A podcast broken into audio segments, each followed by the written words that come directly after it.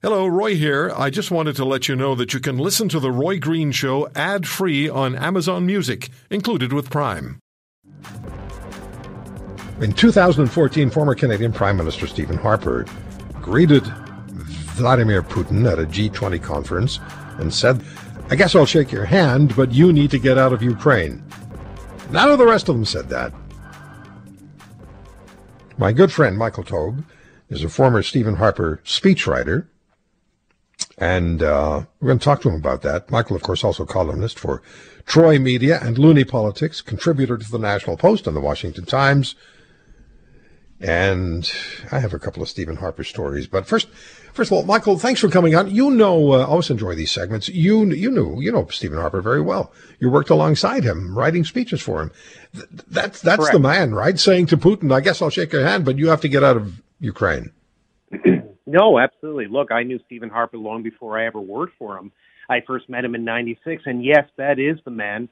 And I know that, pardon me, when the media came back initially, I remember this both in domestic and international media coverage, they were suggesting that it wasn't him or that it couldn't be true or that this wouldn't have happened at a conference of that importance.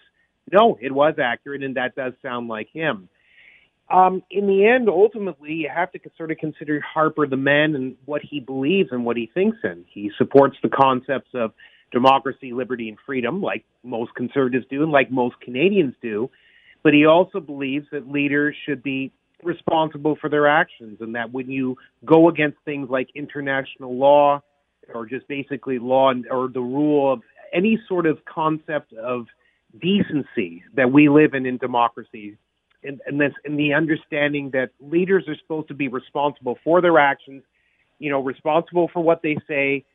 You're supposed to have a society that depends on what you do, and then you see someone like Vladimir Putin who operates very much like, say, the old communist leaders, the old czars like uh, Peter the Great, the Emperor, and others who basically felt that they could just, you know, move forward, be quote unquote great reformers in their own mind, but in reality, sort of tr- try to change their society in such a fashion that they are the most powerful person in the room, they are the strongest voice in the room, and they are the one that should be listened to.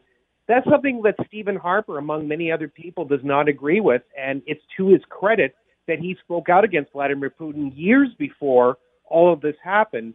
It was remember nice 2014 had, a leader in the white in the in 2014. Michael, the uh, Putin had invaded the uh, the eastern part of Ukraine. He'd uh, he'd taken Crimea. Right. And he'd taken two provinces, and that was the circumstance under which Stephen Harper confronted them. The rest of them just walked up to Putin and shook his hand as though nothing was wrong. Yeah, exactly. Unfortunately, as I said someone recently, just a few days ago on a separate interview, we're basically governed by a whole series of Neville Chamberlains. And it's the same thing that we saw. Yeah, we saw it eight years ago. And it really was the Canadian Prime Minister, a country that is really a middle power by nature. But under Harper's leadership, we punched well above our weight. I know it's a line I've used many times, but we really did on the international front. And that's why Canada played a leadership role when it came to foreign policy when Stephen Harper was Prime Minister versus today, where, well, as I often say, we're back at the foreign policy kitty table again under Justin Trudeau. It's a huge difference in terms of the person who's in charge of our country, and more specifically, the person who leads our country and how he deals with and addresses tyrants like Vladimir Putin. I have a couple of Stephen Harper stories. I told you sure. about them, but so, I'll just go through them really quickly. They won't take much time. I think I may have talked about them once in a, once before, but Stephen Harper had a, a habit. He was on my show quite a bit, and yep. he had a habit of answering questions quickly there wasn't a lot of time wasted. And he did answer the questions. There wasn't a lot of mm-hmm. sidestepping. So I had um, eight questions prepared for him. Maybe, okay. maybe, maybe more. Might have been 10. But we had him for about 15 minutes. And 10 questions for a prime minister is usually way more than you need, right? You usually get four or yeah. five, and because they talk all yeah. the time. So I asked them the questions. We go boom, boom, boom, boom, boom, boom, boom, boom through all the questions. Mm-hmm. And I had eight, eh, seven minutes left, and I'd gone through all the questions. So I said, "Well, Prime Minister, I don't have any more questions for you. You want to talk hockey?" so, so we did. We talked yep. hockey for seven minutes. So then there was another time though where we had him yeah. scheduled. I remember it was the 4:33 to 4:45 segment. 4:33 arrived Eastern time, Michael, and uh, no Stephen Harper. 444, 445, 446, 447, 448, and I'm patting and I'm patting and I'm becoming more and more irritated. And then he calls in. And I can't Right. let it go. I can't let it go, even though it's the prime minister. So I said, We've been waiting for you. I've been sitting here waiting, patting, oh, waiting for you to call. And he said, I'm here now. That was it. And I'm not being disrespectful, Stephen, if you're listening. That's you. I know you well, and that's exactly you. The first and- story, and though, you know what it was? You know what it was. Michael? It was ahead. take it, take it or leave it. I'm here now. Take it or leave it. Exactly, and that's why a lot of Canadians and a lot of conservatives for many years liked him because he was direct and to the point.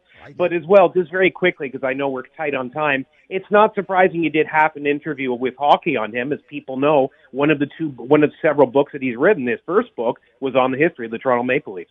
Yes. Hey, we always put in some sports, and this terrible situation between, uh, you know, Putin unleashing his army on Ukraine, it's backfired him on him in the world of sports as well. Formula One, no Russian Grand Prix. That was the, the move was started by Sebastian Vettel.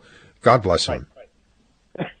I agree, absolutely. As well, the Champions League final was also moved out of St. Petersburg and will now be pushed into Paris. So I know a lot of people are directly saying that, well, does it really make that big a difference? But it does when you consider how important is sports in European society and culture, how much money and revenue it brings in when you hold things like that. The F1 and Champions League final gets an enormous amount of revenue for travel and tourism. And it's a huge loss and a huge embarrassment for him on the international stage.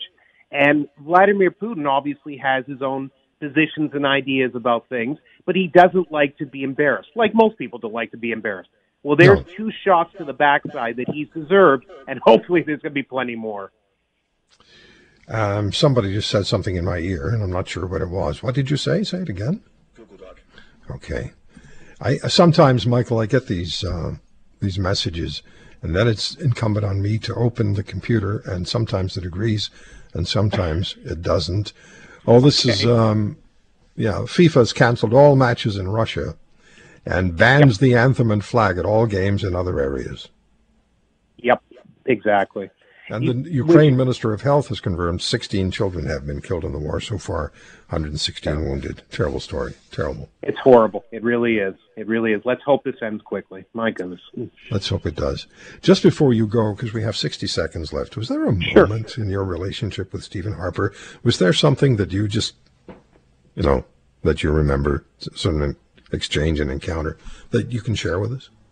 Oh, I mean, a lot of things I do keep private, but you know, and that's just the way I am with anyone, no matter who it is, whether it's a world leader or someone who is an un, who's an unknown. Fair but Fair I guess one thing I can throw in very quickly, he had a real interest in music, or more specifically, classical music, that his late father really greatly appreciated. And one day, when he was still actually president of the National Citizens Coalition, he sent me a note asking me just for some ideas for some Christmas music that he, you know, they thought, could you recommend some albums or things so I can purchase it for my father? I always thought it was kind of interesting on two notes. One, it was nice of them to actually contact me on that level. And secondly, it was interesting that although I was born Jewish, but I, I left the faith a long time ago, that it would actually be me he went to rather than others. But- Exactly. If you want to hear more, subscribe to The Roy Green Show on Apple Podcasts, Google Podcasts, Spotify, Stitcher, or wherever you find your favorites. And if you like what you hear, leave us a review and tell a friend. I'm Roy Green. Have a great weekend.